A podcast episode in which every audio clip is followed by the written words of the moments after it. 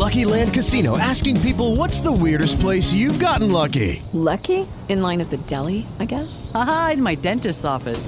More than once, actually. Do I have to say? Yes, you do. In the car before my kids' PTA meeting. Really? Yes. Excuse me, what's the weirdest place you've gotten lucky? I never win and tell. Well, there you have it. You can get lucky anywhere, playing at LuckyLandSlots.com. Play for free right now. Are you feeling lucky? No purchase necessary. Void where prohibited by law. 18 plus. Terms and conditions apply. See website for details.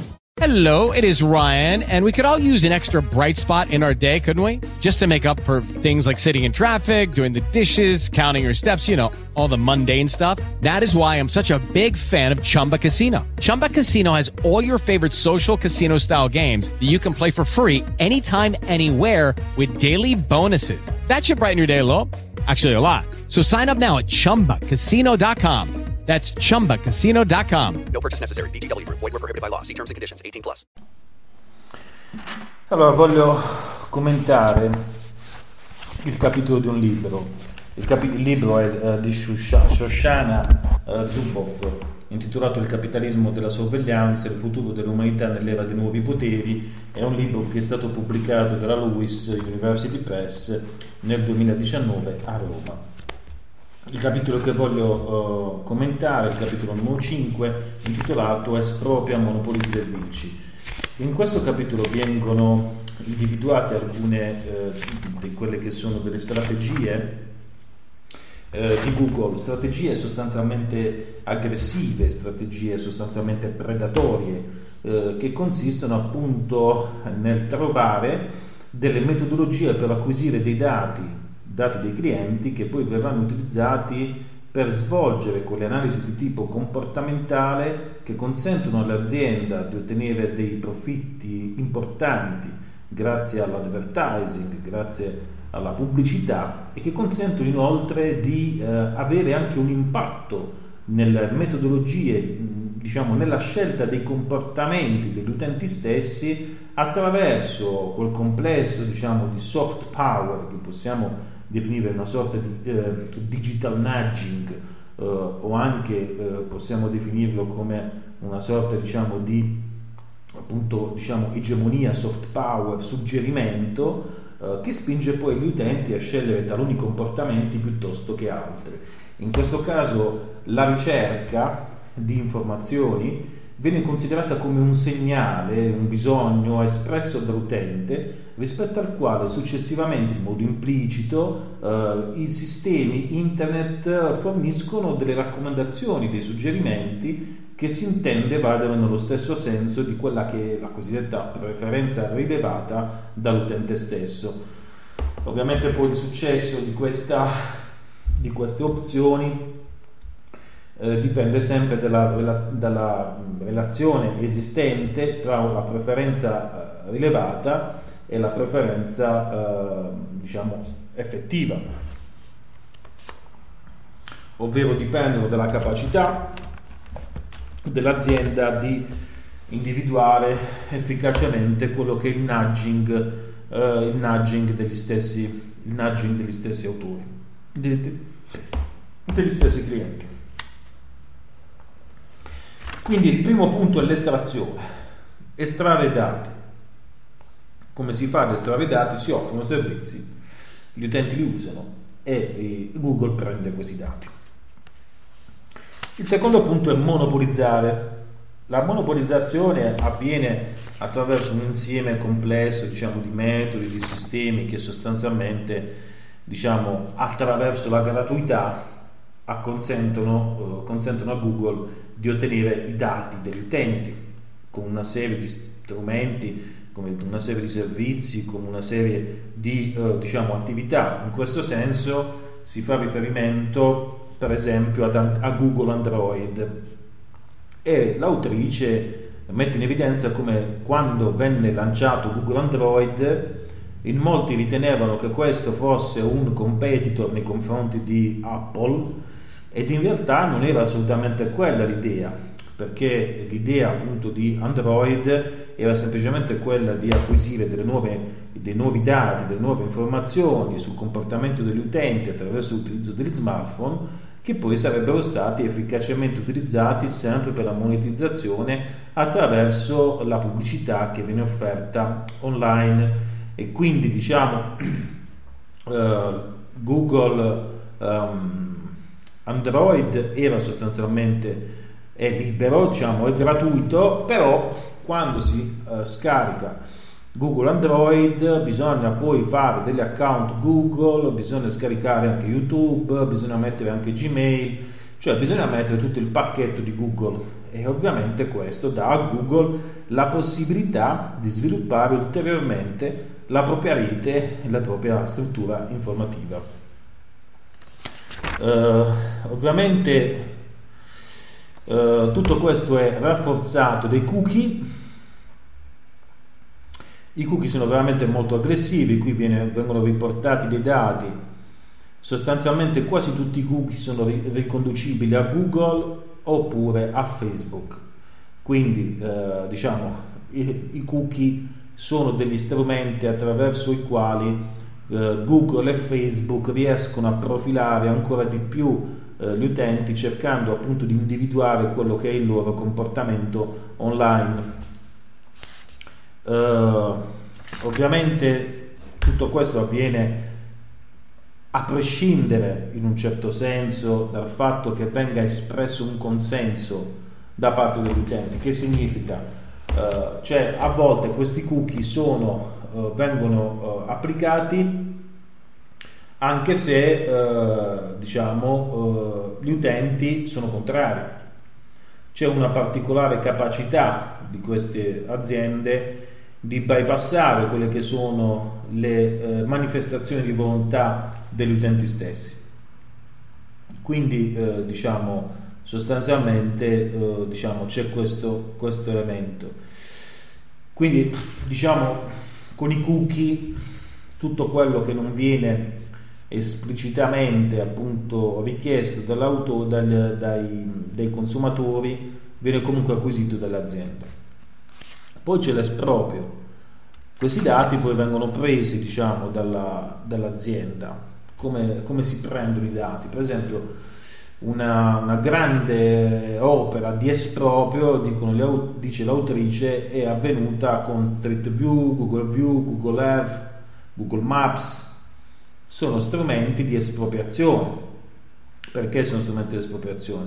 Perché ovviamente qui c'è una furbizia di Google, cioè il fatto di muoversi con un'innovazione spinta in un contesto dove sostanzialmente non ci sono delle regole, perché nessuno aveva mai immaginato di poter fare una mappatura totale di tutte le strade esistenti sul pianeta Terra, e quindi evidentemente anche la velocità attraverso la quale questo fenomeno si è realizzato ha impedito sostanzialmente una reazione consapevole da parte della politica e delle comunità, che rimangono comunque generalmente sostanzialmente abbastanza passive nei confronti di Google, anche quando poi vengono effettuate dei ricorsi di carattere legale, però sostanzialmente sono tardivi, avvengono generalmente dopo che l'azienda ha già ottenuto quello che voleva, ed in questo caso per esempio quello che si voleva è appunto una mappatura totale delle strade e della struttura urbanistica appunto della varia struttura appunto delle città. Ovviamente innanzitutto con Street View c'era questa macchina che andava in giro 360 gradi, chiaramente filmava di tutto, venivano presi tutti i dati.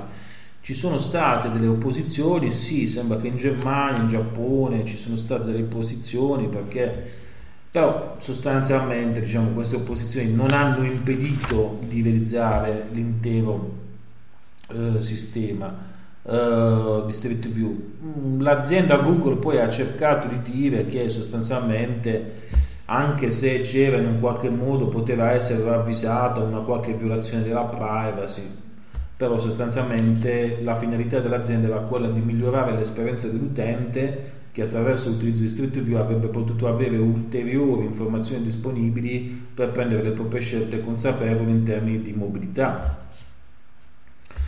C'è stato poi un ulteriore scandalo, sembra che mentre l'azienda raccogliesse queste informazioni relative al funzionamento, relative appunto a Street View, nello stesso momento la stessa azienda però faceva anche un'altra attività, cioè spiava le reti wireless.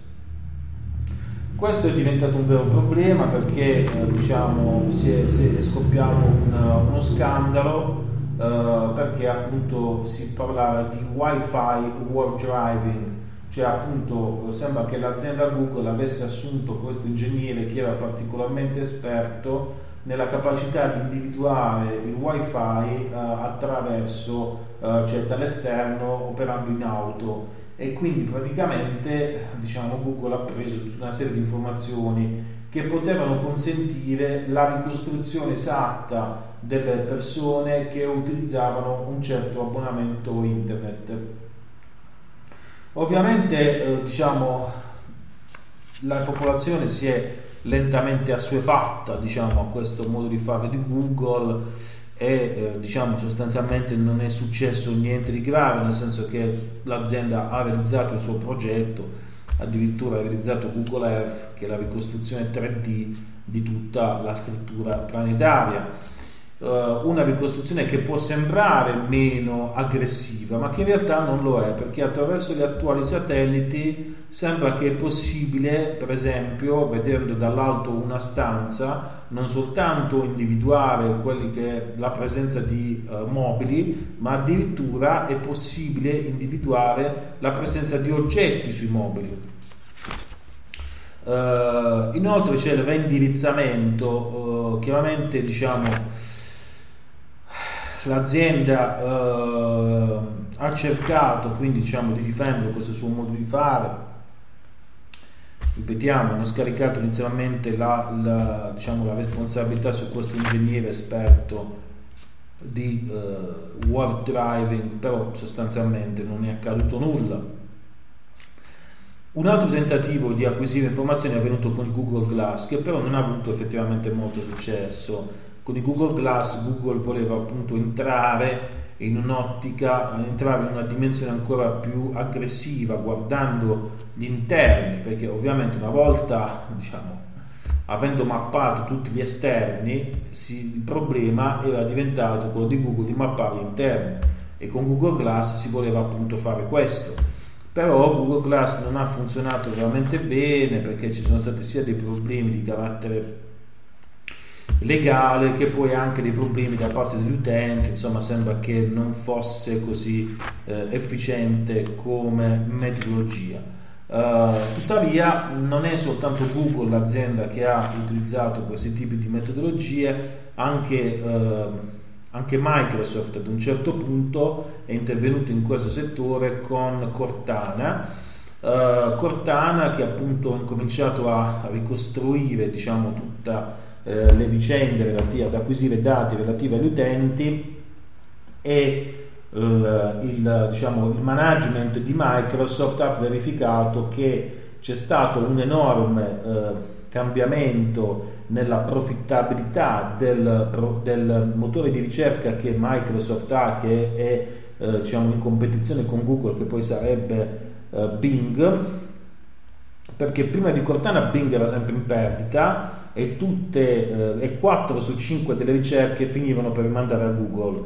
Invece dopo l'introduzione di Bing con Cortana le ricerche rimanevano su Bing stesso, e quindi a un certo punto Bing è diventato profittevole, l'azienda ha iniziato ad applicare i meccanismi del capitalismo della sorveglianza, cioè praticamente vendere i dati comportamentali degli utenti in cambio di pubblicità, perché questo è il capitalismo della sorveglianza. Chiaramente sono stati raccolti moltissimi dati e l'azienda non soltanto ha migliorato il proprio profitto, ha migliorato proprio il proprio posizionamento in borsa. Infatti quando prima dell'arrivo di Nadella fatturato valore di mercato di Microsoft era 315 miliardi, con un valore dell'azione intorno ai $35. Nel 2017, dopo che Nadella ha appunto dato una svolta nel senso della sorveglianza a Microsoft, il valore di mercato dell'azienda era salito a $500 miliardi con un valore del azioni quasi a $65 per azione, quindi diciamo più $150 miliardi di valore di mercato e quasi il doppio, un 80% in più per il valore delle singole azioni. Ovviamente diciamo questo meccanismo della sorveglianza è stato così profittevole che a un certo punto anche le aziende che, diciamo, telefoniche hanno cercato di intromettersi in questo mercato e l'hanno fatto tracciando il comportamento degli utenti, installando praticamente degli identificatori univoci che consentivano appunto di rilevare il comportamento degli stessi consumatori.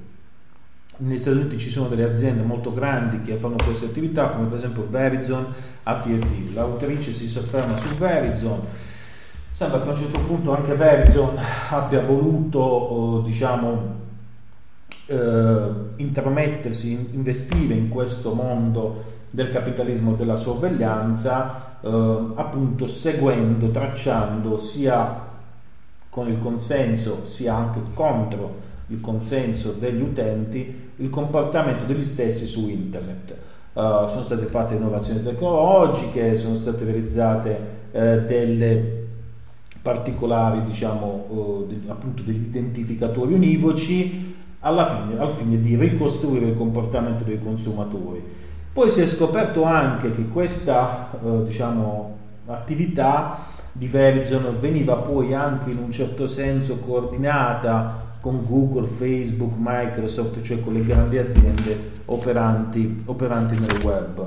A un certo punto però Verizon ha voluto fare un passo in avanti, ha comprato un'azienda che si chiama AOL, che a sua volta aveva preso come manager un ex manager di Google, col tentativo di sfidare proprio apertamente sia Google che Facebook nel business di quello che l'autrice chiama il capitalismo della sorveglianza.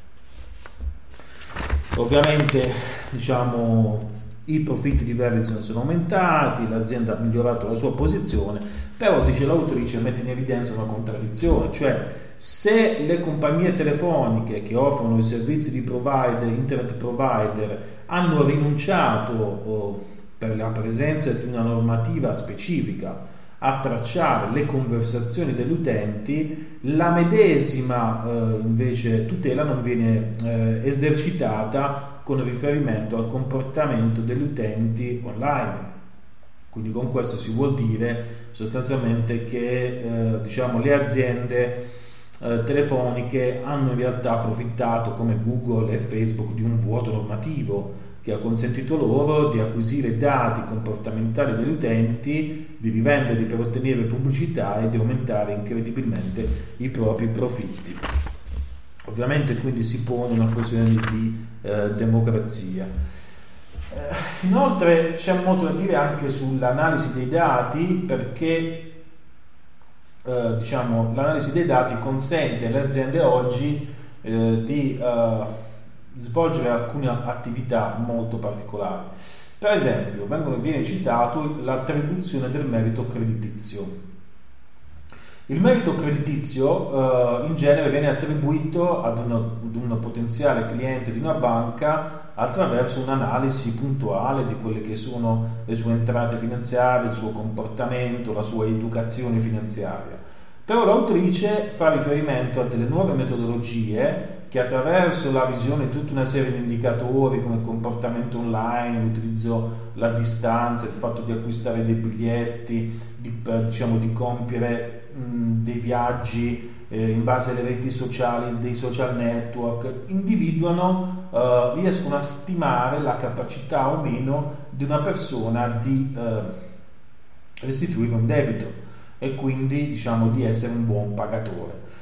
Tutto questo attraverso l'utilizzo di informazioni che possono essere considerate come informazioni implicite. E la stessa strategia addirittura viene utilizzata anche da delle sorte di ONG creditizie, ovvero di quelle organizzazioni che si occupano di fornire servizi creditizi a persone che sono generalmente tradizionalmente non bancabili, ovvero persone che per esempio vivono nei paesi a reddito basso e che non hanno mai avuto un conto corrente bancario. La valutazione creditizia di queste persone avviene sempre attraverso queste metodologie implicite che cercano di ricostruire quelle che sono le loro abitudini, le loro reti sociali e il loro inserimento in comunità e così via. Quindi l'autrice alla fine dice c'è anche una capacità dei dati di essere utilizzati ben oltre quella che è la struttura per la quale sembrano che vengano banalmente acquisiti. Ovviamente si pone il problema di che fine fanno queste informazioni, di chi decide e di come fare a scegliere i decisori in un modo democratico. Che cosa possiamo dire di questo capitolo? Questo capitolo un po' più tecnico di questo libro, dove vengono spiegati proprio queste metodologie di acquisizione di dati. Sì, non c'è particolarmente niente di nuovo, nel senso che tutto questo è evidentemente noto alla popolazione, però l'autrice giustamente dice tutto questo avviene nel silenzio, opera come un soft power, la gente ne sostanzialmente sa che i propri dati vengono utilizzati per... Hey guys, it is Ryan. I'm not sure if you know this about me, but I'm a bit of a fun fanatic when I can. I like to work, but I like fun too. It's a thing. And now the truth is out there. I can tell you about my favorite place to have fun. Chumba Casino. They have hundreds of social casino style games to choose from with new games released each week. You can play for free anytime, anywhere. And each day brings a new chance to collect daily bonuses. So join me in the fun. Sign up now at chumbacasino.com. No purchase necessary. VGW. Void where prohibited by law. See terms and conditions. 18+. Pubblicitari, però accetta questa dimensione senza protestare particolarmente, come se si trattasse appunto di un soft power e di una egemonia tecnocratica culturale. Che questo però sia molto profittevole per le aziende evidentemente è un fatto chiaro, e ovviamente probabilmente si è arrivati al punto che sarebbe meglio pagare internet e gli accessi a Google piuttosto che consentire a Google di acquisire tutti i dati che poi si trasformano in fatturato, perché la capacità di Google di estrarre dati da monetizzare ha superato la utilità che gli utenti hanno, il valore dell'utilità che gli utenti hanno dall'utilizzo di Google stesso. Quindi si è arrivato a un punto in cui probabilmente ci sarebbero molti utenti disposti a pagare pur di non essere tracciati, pur di non avere i propri dati controllati, ammesso che poi le aziende, Google lo faccia veramente, perché poi questo è un altro problema, perché è stato dimostrato che anche se una persona disattiva alcuni servizi come per esempio Google Maps, il posizionamento, eccetera eccetera, Google in realtà continua a rilevare il posizionamento, continua a rilevare a fare il tracciamento e così via. Quindi ne deriva una situazione nella quale evidentemente il potere di queste aziende è molto forte. Qui ovviamente la soluzione non può essere tecnica, la soluzione è soltanto politica, la soluzione è normativa, la soluzione è una legislazione sulla privacy che evidentemente non c'è. Però c'è anche un altro problema.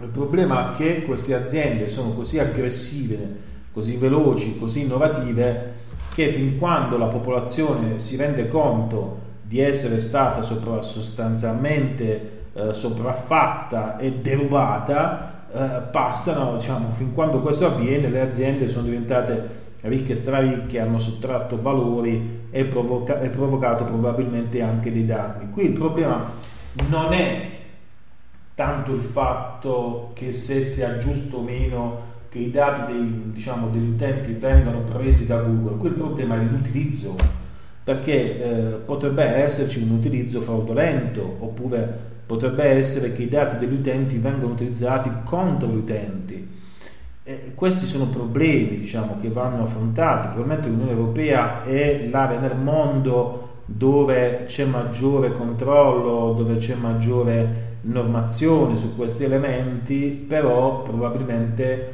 tale normazione non è ancora sufficiente, per il semplice motivo che evidentemente ci sono delle condizioni che impediscono agli utenti di essere consapevoli. Ovviamente non si può chiedere a tutti di essere consapevoli di tutto sempre, questa è un'attività impossibile, ed è proprio su questo che giocano le aziende come Google, come Facebook. Anche Facebook fa molto tracciamento, come dice l'autrice, con riferimento ai cookie. Per quanto riguarda invece Google Street View, Google Maps, Google Earth, la mia idea su questo servizio è un po' particolare, cioè non sono contrario al fatto che Google abbia preso questa iniziativa autonomamente, perché oggettivamente gli spazi esterni sono spazi esterni, cioè sono spazi pubblici, le strade sono pubbliche, le piazze sono pubbliche, le facciate dei palazzi probabilmente sono in un qualche senso in modo pubbliche. Quindi non è che c'è possibilità particolare non credo che sia stato sbagliato, perché è stato offerto veramente un servizio particolare che può essere molto utile. La domanda più che altro da farsi è un'altra: come mai non c'è stata nessuna organizzazione pubblica, nessuna organizzazione di Stato che abbia inteso l'utilità e la rilevanza di organizzare autonomamente una mappatura totale del proprio territorio? Cioè, perché questa iniziativa è stata svolta da Google per motivazioni evidentemente di profitto e non invece da altre organizzazioni pubbliche che avrebbero invece potuto utilizzare quei dati per motivazioni di pubblica sicurezza? Questo è il problema. Il problema non è se Google ha fatto bene o male a fare Street View, il problema è che dal lato pubblico manca completamente una politica, un'idea, un progetto, una visione del fatto che la digitalizzazione dell'esistente, perché questo è, la digitalizzazione della realtà, ha dei profili di utilità pubblica, di sicurezza pubblica, di bene pubblico, che dovrebbero essere perseguiti dagli stessi enti pubblici e non lasciati invece in modo autonomo alle aziende che ne hanno evidentemente interessi di carattere economico. Quindi qui non per fare un discorso di contrapposizione Stato-mercato, quantomeno di collaborazione Stato-mercato. È chiaro che ci sono paesi che sono così arretrati che non avrebbero in alcun modo potuto intendere neanche le finalità utilitaristiche dal punto di vista del bene pubblico che potrebbero derivare da un'attività di questo genere, però ce ne sono altri che invece potevano in questo senso essere più smart. Mi riferisco per esempio alla Germania oppure al Regno Unito, paesi dove ci sono culture tecnologiche avanzate, la Corea del Sud, il Giappone e così via. Tutto questo non è avvenuto, e ovviamente questo però non ci impedisce di usare per esempio i satelliti per motivazioni di pubblica sicurezza. Adesso, per fare un esempio, è possibile trovare abusivismi edilizi, mettere in evidenza in sicurezza alcuni territori che sono magari fragili dal punto di vista geologico attraverso l'utilizzo dei satelliti, quindi salvare delle vite. È possibile individuare se magari ci sono delle aree dove c'è un sovrappopolamento o delle aree che sono particolarmente degradate o che avrebbero bisogno di interventi di carattere urbanistico.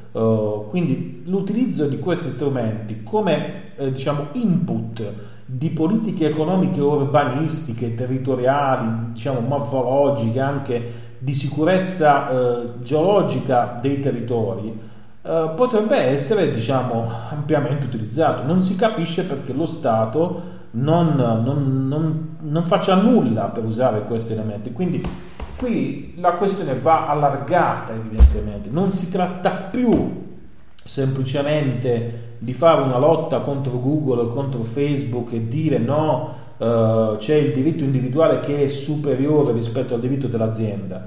Qui si tratta invece di fare qualcosa di ancora più complesso, utilizzare pure quelli che sono, quello che Keynes chiamerebbe gli spiriti animali di queste aziende, cioè queste aziende che hanno evidentemente una volontà di fare profitto con i dati, strumentalizzare questa finalità per finalità di carattere, per obiettivi di carattere pubblico, come per esempio, appunto, abbiamo già detto, mettere in sicurezza i territori, scoprire la presenza di abusi edilizi, intervenire nelle aree che sono particolarmente degradate con delle opere di carattere urbanistico.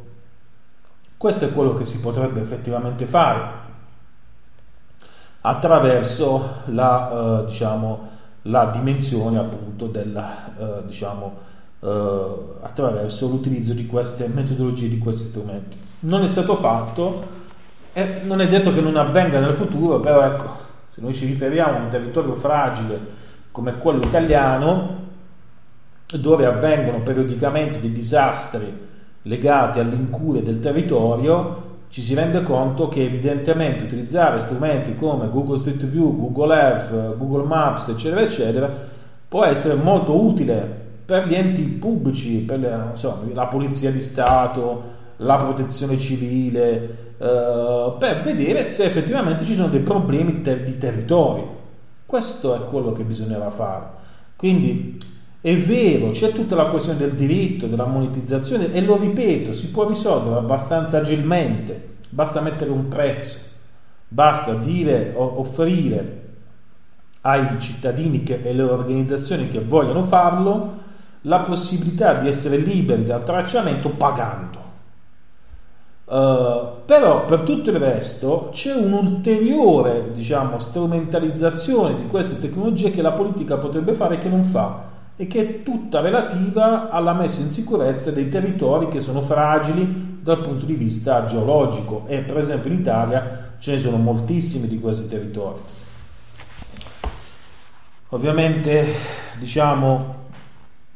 a questo serve il patto Stato-mercato, ecco, qui lo ripetiamo, l'autrice non lo dice perché l'autrice va tutta contro evidentemente al capitalismo della sorveglianza, non coglie gli elementi che pur ci sono, che potrebbero interessare lo Stato, utilizzare, strumentalizzare la voglia di profitto delle aziende per creare dei beni pubblici. Lo Stato può farlo.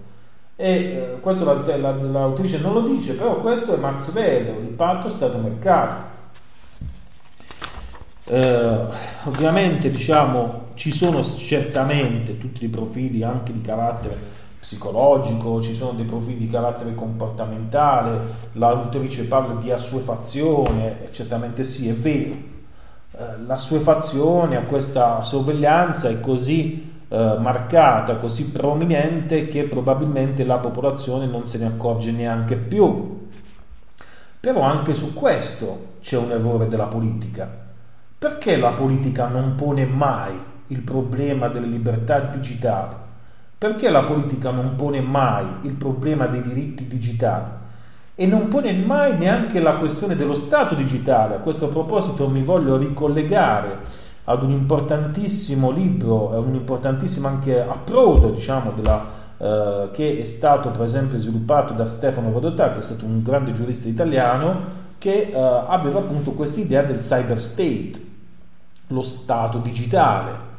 Perché appunto non si è voluto in nessun modo giungere ad una prospettiva di questo genere? È colpa della politica.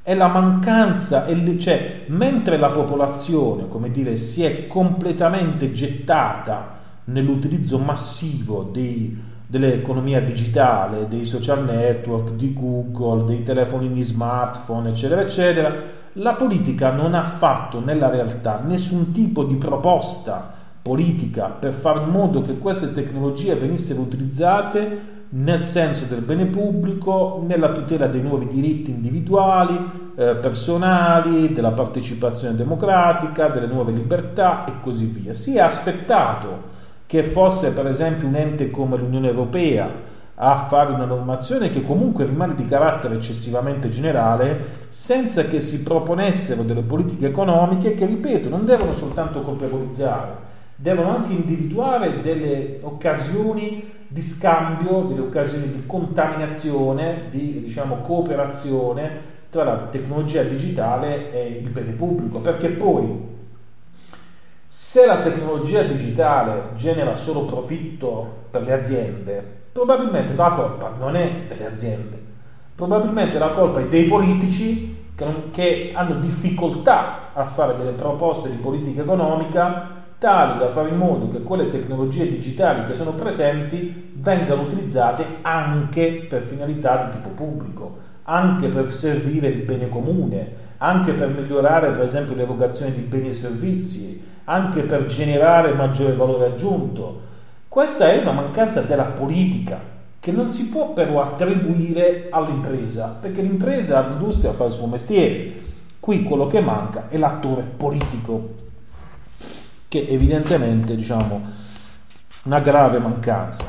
Il fatto poi che questo capitalismo della sorveglianza si sia espanso dalle aziende informatiche in senso stretto fino alle aziende che offrono i servizi di telecomunicazione, questo è un fatto che possiamo considerare abbastanza prevedibile e che però non toglie nulla al discorso che è lo Stato sostanzialmente che non utilizza efficacemente le tecnologie.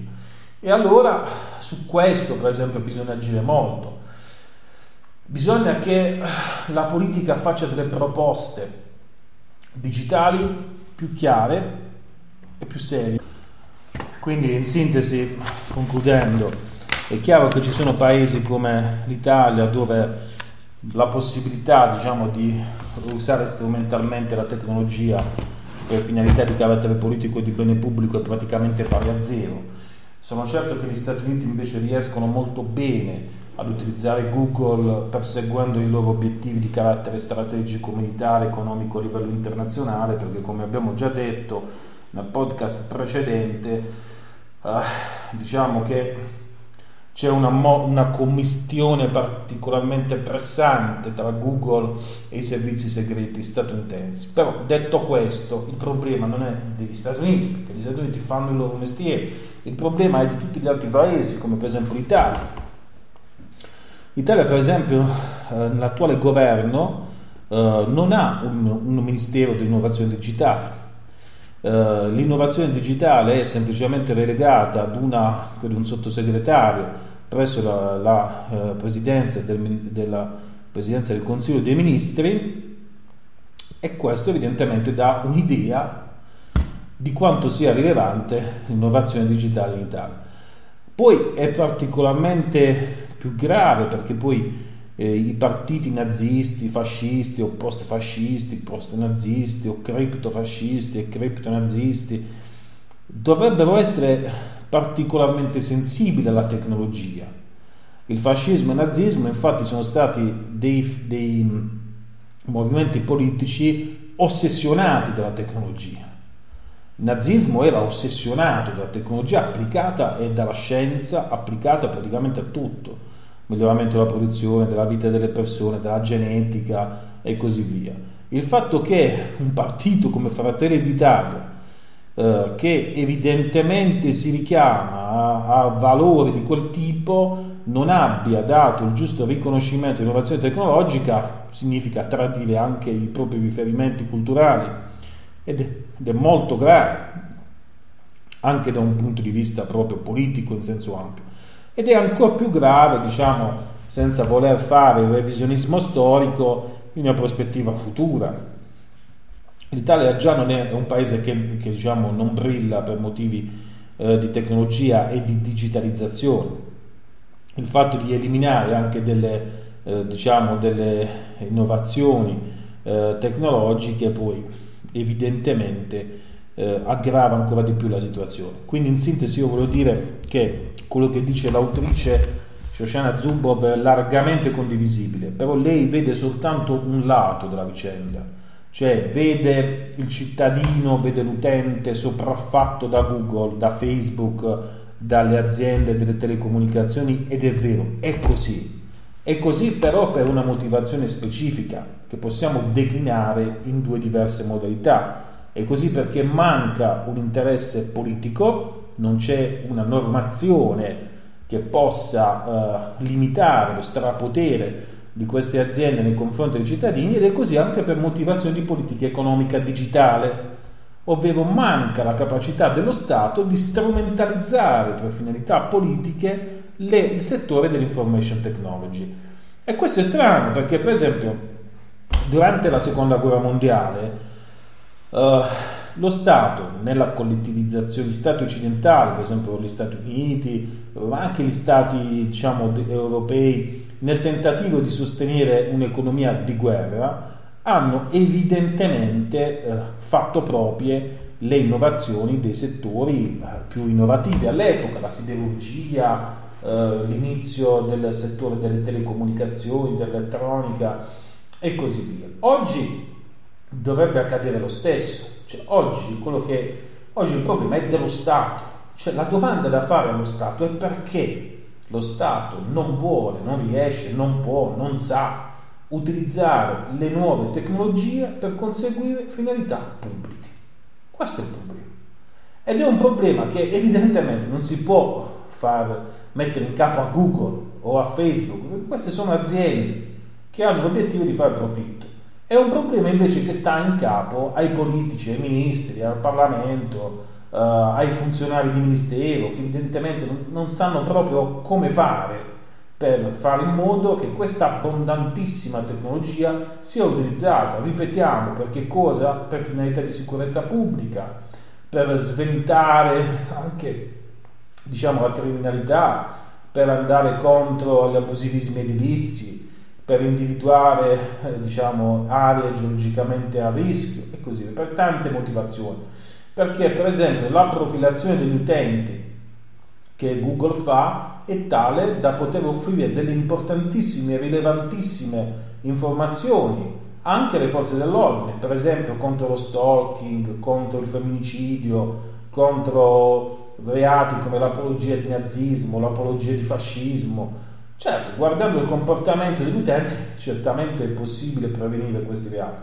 Però ecco, se la politica non è in grado di creare le istituzioni, le norme, le strutture per una finalizzazione delle innovazioni digitali per finalità pubbliche, questo è un problema, ecco, che rimane in capo alla politica e che richiederà probabilmente una nuova classe dirigente.